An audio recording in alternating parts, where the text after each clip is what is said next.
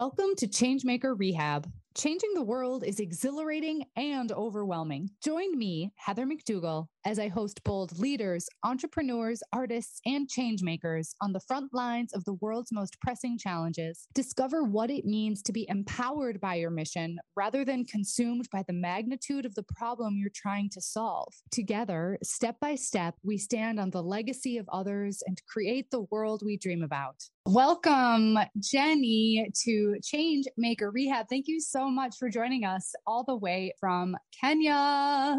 Hello. Yes, it has been such a long, well, not too long of a time. But when you told me you were starting the podcast, I was so excited to be invited. So I'm glad to be here. I mean, so Jenny and I met, well, time, time is so weird, right? We met, time is what weird. year was it? 28? Yeah, it was 2018 Yellow Conference, I think. I was just looking at those photos the other day. Because Sophie was like six weeks old. She's now about to turn four. So, yes. It was awesome. But we had booths together at Yellow Conference in Los Angeles, where they were right next to each other. And it was so awesome. And we've stayed in touch and are just I feel like on the same energetic soul path of sustainable development in our own unique ways, of course, but to just we'll learn about your story as we go. I'm so curious. First question, like what is your what's your dream or what's your passion for the world? Oh man. Um I would say my passion is just to cultivate change makers to understand that they they can leverage good in this world that um, I think a lot of us, uh, we believe these lies and we're not even realizing we're believing lies that we're not good enough. I'm mainly right known as the founder and CEO of Imani Collective, which we will talk about. But I think through that journey and my journey as a social impact leader and change maker, I just have gone through that. And I just feel that that is my goal and now passion and dream to make sure others don't feel alone and continue to cultivate that community of change makers that they that we can come together that um, we can share ideas that we can cheer each other on you know and collaborate all across the world. I think we're only better together. And so i just think if we realize that that we are more of this global community. And so that has been through my journey over the last really decade 15 years. Yeah crazy. That makes me feel old. I know. Time again time time is such a funny thing. It's like, oh, whoa. I was just having a conversation with someone the other day and realizing I like graduated from uh, law school like 17 years ago somehow. Like, what? Yeah. but um in any case yes cultivating change makers i totally feel you on that even through my journey with of course through bogo brush and social entrepreneurship and then meeting folks from all around the world who are doing change i agree there are so many stories like you said that we believe even things like in my world i, often talk about well there's like climate anxiety or eco anxiety or magnitude anxiety the the fears that we are fed that that are not unjustified about the state of the world or state of our community, whatever it is. But how in your journey, we'll definitely get into Imani Collective, but I'm so curious because you are based in Kenya. I'm also interested, how do you see this that kind of what I call magnitude anxiety come up for especially the people that you are working with and inspiring there through Imani Collective and the teams you're building? Yeah, so I'm based in Mombasa, Kenya. I have been working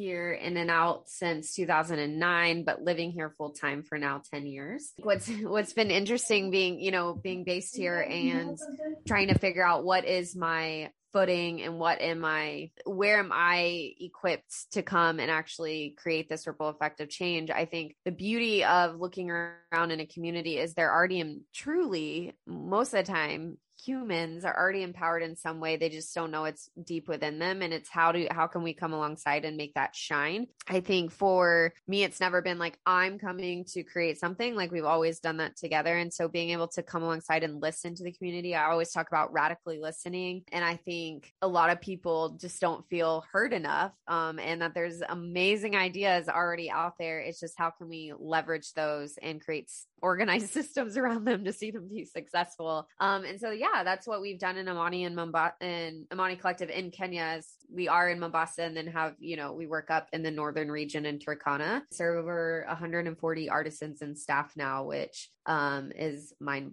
blowing. Sometimes I'm like, oh, wow, we started with like 16 of us. Um, and it's, yeah, it's really, really crazy. But I think it's just been beautiful to see. It's not my show or the Jenny show, right? It's, I just like to sit in the background and behind the scenes and really watch our leaders shine and create and just coming along and supporting and making sure that we're still following our vision and our core values and where we're going, but really putting that in the local community's hands. So a lot of people ask me, well, then why are you here? Um, because the reality is I don't necessarily need to be based in Kenya. I love, but I do love and have the privilege of being side by side with our artisans. And I think it really gives me that energy and really connects me to my why.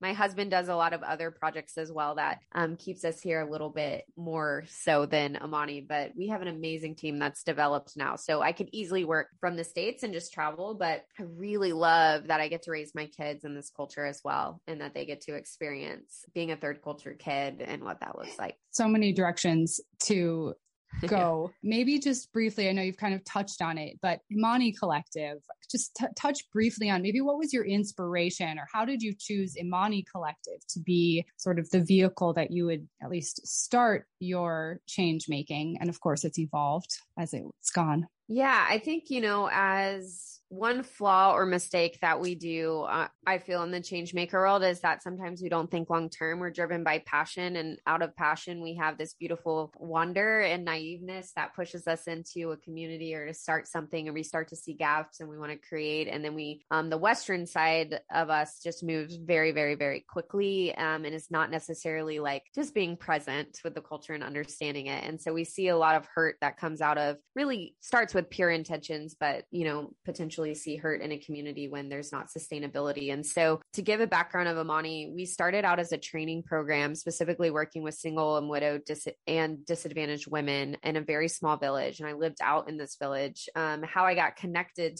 to them is I was part of a you know community service project in 2009, working within a school. And as I was building child sponsorships, I was in their homes and meeting these women. And over those four years, I developed these relationships. And what I kept seeing is like, okay, we have all of these school sponsorships and we have all these things for the kids, but what about that next generation? Like, if we're truly wanting to break, break this generational cycle of poverty, we have to reach the people who are can start that ripple effect and change the mindset mindsets of the young kids. So, yes, sponsoring the kid in school is great, but if their parents don't value education because they were never educated themselves, then eventually they're just going to follow that same path. So, how about reconnect and reconnect with the women and and actually sit in their homes and ask them what do they want? And so that was my drive and my passion was sitting there and being like, what do you want? Like, if you you got the opportunity to learn, to write, to read, like, would you want that? And the the answer to that question was like an, a yes across the board. But the the hesitancy with that answer was well i'm just too old or that's not was ever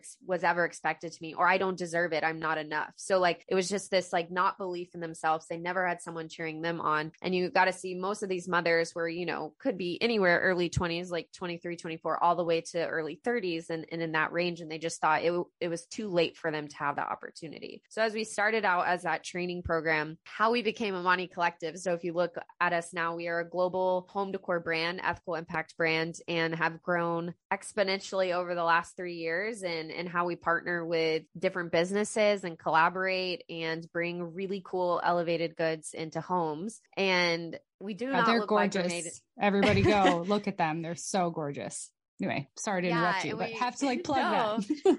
yeah. And we don't look like we're made in Kenya. And I think for me, that was the hardest part of the transition when we transitioned to our new brand in 2017 because I always felt like, well, our story has to be told, our story has to be told. And trust me, our story is told beautifully through our products. I just never thought of being innovative in that way. I always thought it had to look like where it came from. And so, but my my biggest change and where what got us to where we are today was changing my mindset to a sustainable mindset of like if we don't create a product that is actually going to be competitive then the impact is going to dissipate. It's not going to be there anymore. And the reality of like i had we we are a hybrid model. So we run as a nonprofit and a for profit but i had to change my nonprofit mind of like the story always has to be told the story always has to be told. Because if you go and you radically listen to and you sit with our women they could truly care less if their story is told. They just want a, an amazing, consistent paycheck, you know? Mm-hmm. And I think we just, we just put that on a pedestal of like impact has to be uh, told in this way. And I, I am all about ethical impact storytelling and making sure the woman is known. Like you will know that on all of our products. So I do not take that lightly, but we also have to know that we got to create something that is, that is against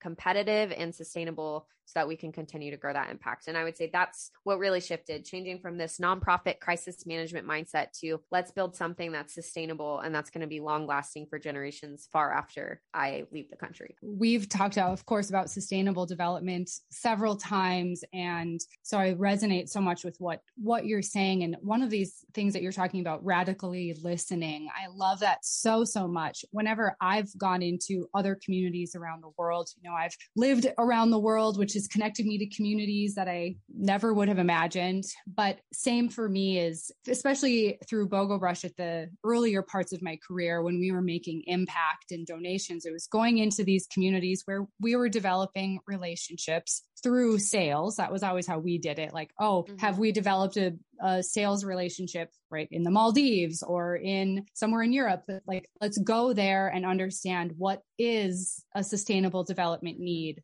there, not just me prescribing something, but that mm-hmm. listening component. I, and not just listening to hear what we want to hear. And I always tell myself exactly one rule, like do not make assumptions. It's impossible because we are humans and that's what we do. But by putting that so front and center, and I love what you're saying about that. And these women, like, do they want their story told? Well, Yes, of course. Like that's so important to know. And on all of the products, I know there's always like a name written on the tags mm-hmm. or who did it through Imani Collective. I love that I have like a little llama that hangs on my doorknob and see it all the time. But I think that's just such a beautiful part is like and, but what do they really want? They want sustainability for their life and for their family and a paycheck. So, how do we get out of our sense of needing to fulfill a narrative around, oh, our impact has to include XYZ type of story and really actually contributing to the needs and the desires of the people that we are, we're serving. And uh, something that kind of comes up for me and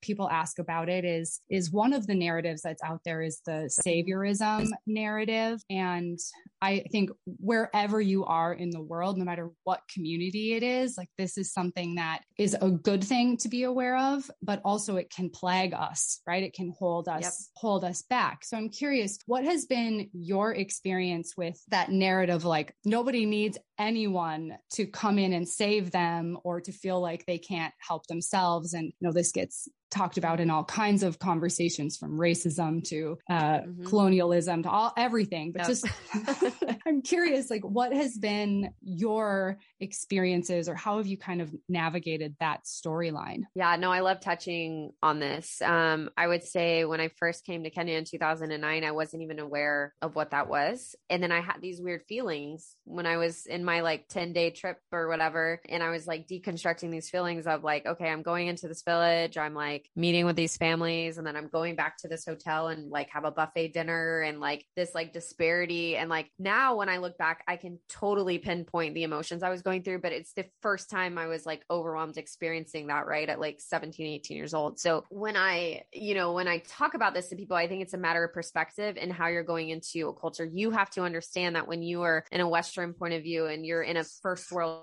country, no matter what, if you're walking into a third world country, you are always at a state of privilege, no matter if you are in a low income state, like, especially if you're coming from the United States and you might be on like a lower income paycheck, whatever that might be for you, you are still going to be in a privileged spot because you are an American and you have to acknowledge that and you have to make sure you're not playing victim or any of that. Like your struggle, you might have struggles in your life, but comparative to the country that you are stepping into with corruption and all the stuff that happens in the back end that you do not know or or will not most likely experience in 10 days in whatever that trip is like that's what's happening. So it's the first of acknowledging that you are coming from you have to just clear your mind in that. And i think the perspective shift has to always has to be that you are not coming to say like the whole white saviorism. You're not coming to save someone. You're not coming to create something. You're not coming to build something. Like you're not coming to create or even what I say, like create change in their life. They are very capable of doing that, which your, which your perspective should be in that radically listening is yes, not having assumptions, but coming in with this conscious perspective of you are a foreigner of their country and you are sitting there listening and respecting their culture and just immersing yourself into in it so you can understand it better. Now, being a foreigner and a resident in almost in a citizenship process of Kenya, mm. I will always be an outsider even if Kenya Kenya is my home. It is my home and I've almost spent half of my life in Kenya. So like it is to always be when I walk out of my house to be like, welcome to Kenya. Like I get that every day, like no matter where I'm at. Like yeah. you can't be frustrated. You can't be frustrated with that. Like people like and my to shift someone's mindset of you is the people that you work closely with. So there might be frustrations that you deal with all throughout the whole day but you cannot you cannot get upset at someone that that is generations of again assumptions on, on you and who you are and how they put you in a box. And if you are ever going to step into something or live overseas you have to learn how to have grit and tenacity and patience with like mm. what's happening around you. And when you start to lose that patience or you get irritable, then you shouldn't be in that country anymore or you're on the brink of burnout and you need to go rest and like because then you are not good. You are just not good to be there because what you're outputting and what you're re- radiating on a day to day is not what people need you know? It takes a lot of grace and patience and love. And so for my experiences like and what i've learned is when i was young i would get i would get frustrated at all these like preconceived notions of just who who i was as a as a white woman and people expecting I had tons of money and like all of, you know, all of that. But mm. again, the reality is I have a lot more than they ever will or ever, ever had. And, you know, and all of that, just again, acknowledging I am privileged and I did get this kind of birth lottery and I have to acknowledge that and be grateful for it and then understand what I'm stepping into and what is my what is place here? And i i really had to learn that again it's it's again listening to their ideas and doing it together. I think when you build something together there's a respect that you have to one another. And people always ask me why did you move to the village? When i started imani collective i intentionally chose to live below means of some of my women so that they saw that i was not better than them and mm. that i mm. lived side by side with them in the village. And they taught me how to live just as i was teaching them how to sew. So there was this mutual respect one another, that I wasn't just entering into their space every day and then going back to a compound and into a nicer place or a city, but that I was I was their next door neighbor and cooking over the, a fire, having chai with them in the morning. That there's this mutual yeah mutual respect that needs to be built in that and then if you can immerse yourself in that level it changes it changes the narrative and how people view you so that would be my my my i guess opinion yeah. on white saviorism of just how you can start to try to deconstruct it. But you also have to acknowledge that you're only one and you can only give so much. And not everyone knows your heart and your intentions. So you're still going to face the battle of, again, what people view you every day and you have to be you have to be okay with that that you're living in an, another like a country not of your own even if you call it home it's still not of your it's not your you know your birth country and you just have to you have to be okay with that. Yeah, I'm like just so grateful for you sharing your perspectives on it. I've, I mean, I've lived in other countries, but also countries where I had, I mean, privilege follows us wherever mm. we go, especially as Americans or anytime you come from anywhere. But like I lived in Abu Dhabi, which especially for a Westerner, there's still like tons of privilege, uh, different levels of privilege, you know, even as an American, like there's slightly different things you can do versus not do. But still, mm-hmm. I haven't immersed myself lifelong in a drastically different yeah, I guess I'll say culture, although every culture is so mm-hmm. is so different. But one of the things that I have learned, even on like recurring trips back to places where I'm building relationships, is yeah, it's to me it comes from if if the th- if the intention is coming from like oh I'm doing this to like help myself feel better, I'm helping, I'm doing something to exactly. get rid of a guilt uh, that I feel for privilege, which has never been my perspective, but that's also and question. would challenge.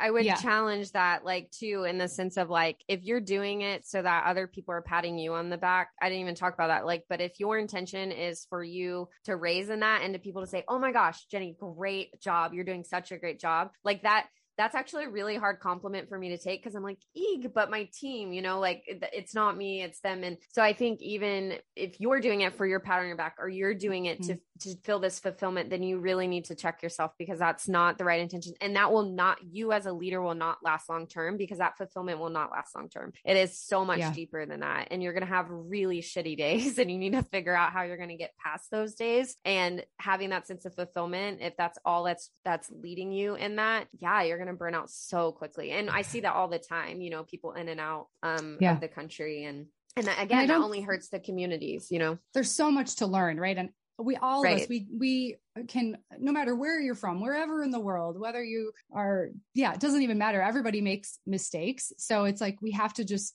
step forward especially if we're trying to create positivity in in the world and learn but i think it's not to say that anybody's like trying to be bad by having that but i just Correct. think exactly yeah. that if if there's a guilt that you're trying to heal or you're trying to do something to like feel better about yourself like that's a big red flag like you got to figure out something in yourself you can't you can't seek that anywhere you can't seek a, mm-hmm. a solution that. Anywhere and and meeting people. And to me it's like this i just have such a desire and well first of all belief that i mean we all come from the same source the planet humans. We're we're literally all one. And the ways that we can continue to live more sustainably as humans on this planet is by recognizing our connection to everything and all things and mm-hmm. all humans. And so for me, like sustainable development is, as I look at it, it I see it through you as well. There's there's a, an innate sense of like, oh, I want to learn and I want to offer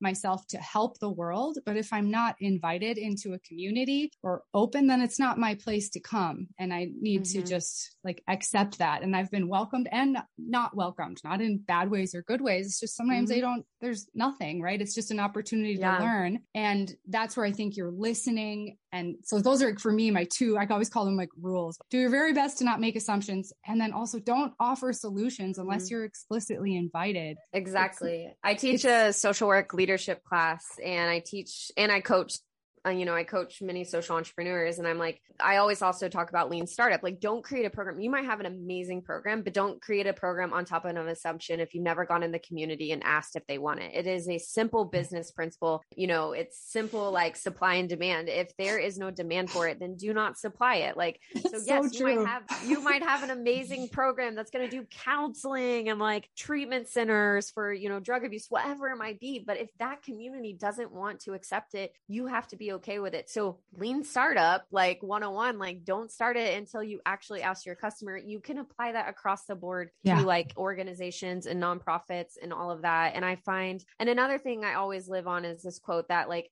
we do not do good because it's easy. We do good because it's right. And so if you are wanting to do something that's like an easy button to again, to get the fulfillment, the pat on the back, like that's not why we do good. And I totally am on the same page with you. I believe we are all innately good. Like we are born with that. And we just live in a very very corrupt world that molds us in different ways as we mature and get older. But it is inside of us. I know it is. And mm-hmm. like, there's just all of those elements. So we might have the beautiful, the best intention, but if you you've got to ask the people because I, I've seen it over and over again. Like perfect example is like gardens being built in northern Turkana and like people not really wanting gardens and literally like oh, the UK coming in and building these gardens so that they would have food, like sustainable food source. But they didn't realize like goats are really seen as like very like a privilege to have goats. So what these the Turkana people will do is they'll just open the gates to their garden and feed their garden to the goats. They won't have mm. it. And so mm. then these people will come back and be like, where did all the gardens go? And they're like, don't know, you know, like because they're not listening to the people. And so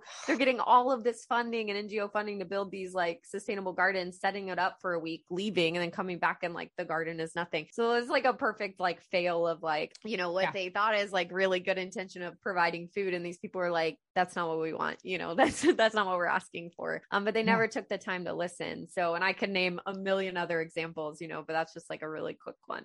So here as we kind of like round the corner into the last few few minutes, I'm thinking of maybe we just even touch on what is one of the biggest maybe barriers that you faced when could be like when you're getting started or if there's something that you recently went through but just as a founder as a leader what's something that we've been talking a lot about evolution and growth but i'm curious like my mind's kind of thinking about how you actually got set up and like how did you overcome something at those mm. early stages but there might have been something like a transitional moment more recently too that you moved through thing like so, that. So fun facts i have i just finished my doctorate. I actually will be headed in a couple weeks but i finished it earlier this year and my research was focused on global social enterprise and i interviewed global social entrepreneurs across the world and what their challenges were with implementing change in their social enterprise because i knew just from experience of mm-hmm. like what I felt and the tension points, I'm like, surely across the board, these people are experiencing the same thing. And it really lands in several, like several pots. Like, right, we have human capital and in the three capital resources, we're always looking at human capital, financial capital, and social capital. And I think. It completely aligns also with my story of like when you are starting like social capital, like you lack networks, you lack financial resources, and you also, you know, you just lack the human resources of a team because you're wearing mm-hmm. all the mm-hmm. hats. And so that is if you are feeling that you are not alone because my research even accredited like it's it is like it's there. That's what these people are struggling with too or struggle with. And I, I, would say for me it was also one pushing to the point of understanding really understanding my number like in a business point like i needed to understand and be able to financial storytell just as much as i knew i could Im- storytell my impacts. And i think as the quote unquote like social entrepreneur or a change maker we're so driven with that again drive and passion that that is the forefront that we actually don't really look at kind of that foundational like what's what's running this what's the vehicle mm-hmm. that's running this and cre- creating that cyclical like sustainability. We're not looking at that until we're fil- and we're just constantly in that crisis right? And so i think my biggest one of my biggest points was realizing okay we do need to as i mentioned earlier change to that mindset and create a product that's going to sell and stop selling our sto- story first. Our story comes second. It will only make it will only make the sale greater once the people are attracted by a product and then they hear oh it has impact. That's awesome. I will, this is not a hard key stat, but I'm pretty sure about 80% of people who find us on through our Instagram do not know we're an impact centric brand until after they've received the product. That is mm. most of the feedback we get. And that's like where we are now as a brand. When you look back of where we were, you know, 2015, 2016, like pre the rebrand that we did to what we are now, most people came to us because they knew the impact and then they would okay let me buy a product. I call them my pity purchases because they're like oh i really like the impact so let me buy this product. Yeah. but I, I was like we totally have to flip that like you got to create something that's competitive that's quality that's consistent. And in africa specifically that when i would go to wholesale shows no one wanted to buy it like oh you're in kenya? Oh you're in africa. I don't buy from africa because they're always inconsistent they don't deliver quality mm-hmm. and they just like they're they're just not good to work with. Like that's the stigma and i was like we are going to break that stigma. We're going to be on time. We're going to create quality and they're going to want to work with us. Like, and I wanted to break that stigma on the customer side. I also wanted to break the stigma on the artisan side of making sure I was caring for them because in a you know i work in an artisan world and the pro- and most brands pay per piece and i never wanted to pay per piece because that wasn't creating consistent salary income for them mm. and so i always committed from the very beginning to pay monthly salaries no matter the sales coming in now that was a big risk and it caused a lot of like gray hairs later and a lot of stress but the reality of that is my artisans have all, always paid i've never missed a month over month in the last 10 years and so they mm. and as we've grown that and so that creates programs that we can come around with them, right? Where we can create financial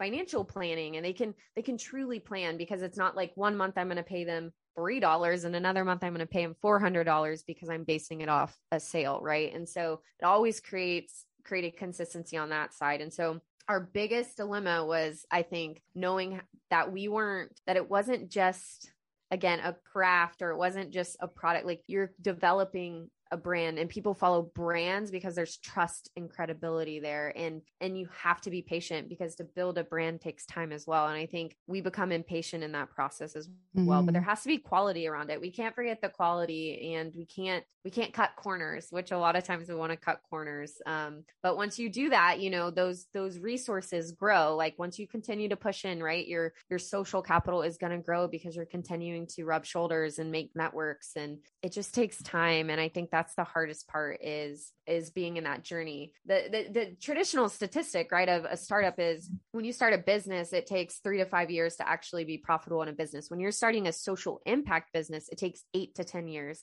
And mm-hmm. i will let mm-hmm. you know we we had our break even year on our eighth year. And so we're going into our next year will be 10 years. So it we fit the statistic. Like it's very much it takes time because you're you're really focusing on impact. And impact yeah. is big but it it changes your bottom line when you have impact to a business. That was similar for us on that too, which mm-hmm. is the cool thing, right? We start these our businesses for so many reasons. For us, one of them was we wanted to help we want to help redefine the economy, you know, and that mm-hmm. does take a level of patience and we want to infuse different values into the dollars people are spending. But I think such awesome, like just not even nuggets, but huge, massive things of value, even on like what you're talking about, the product itself has to have value. I think we've seen that shift in across all of the like social social entrepreneurship spaces is like how finding the right blend of our story and our product and the even in like the venture capital space that's really the big movement is the product has to lead but the stories there. And i love mm-hmm. imagining the customers when they open an imani collective package and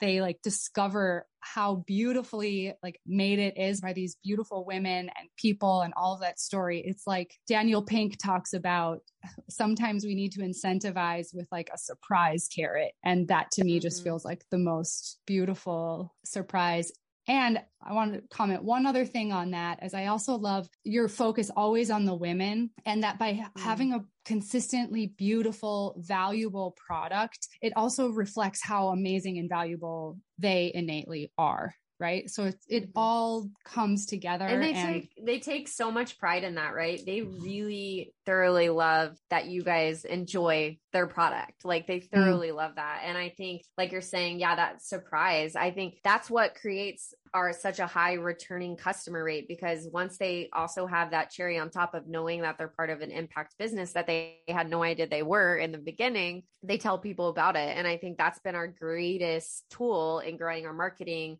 And in the last three years, going from, you know, I mean, when we first rebranded in 2017, we had 900 followers on Instagram and we were we organically grew that to 18,000. And then in the last year, we now have over, I think now we're at like 43,000 or over 40,000. So that's a lot Amazing. of word of mouth. yeah. And that's for us, it's a high conversion rate on our social and what's happening there. And we get to really story tell there and share amazing products. So I think, yeah, you have to, it all goes together. It all ties together really nicely.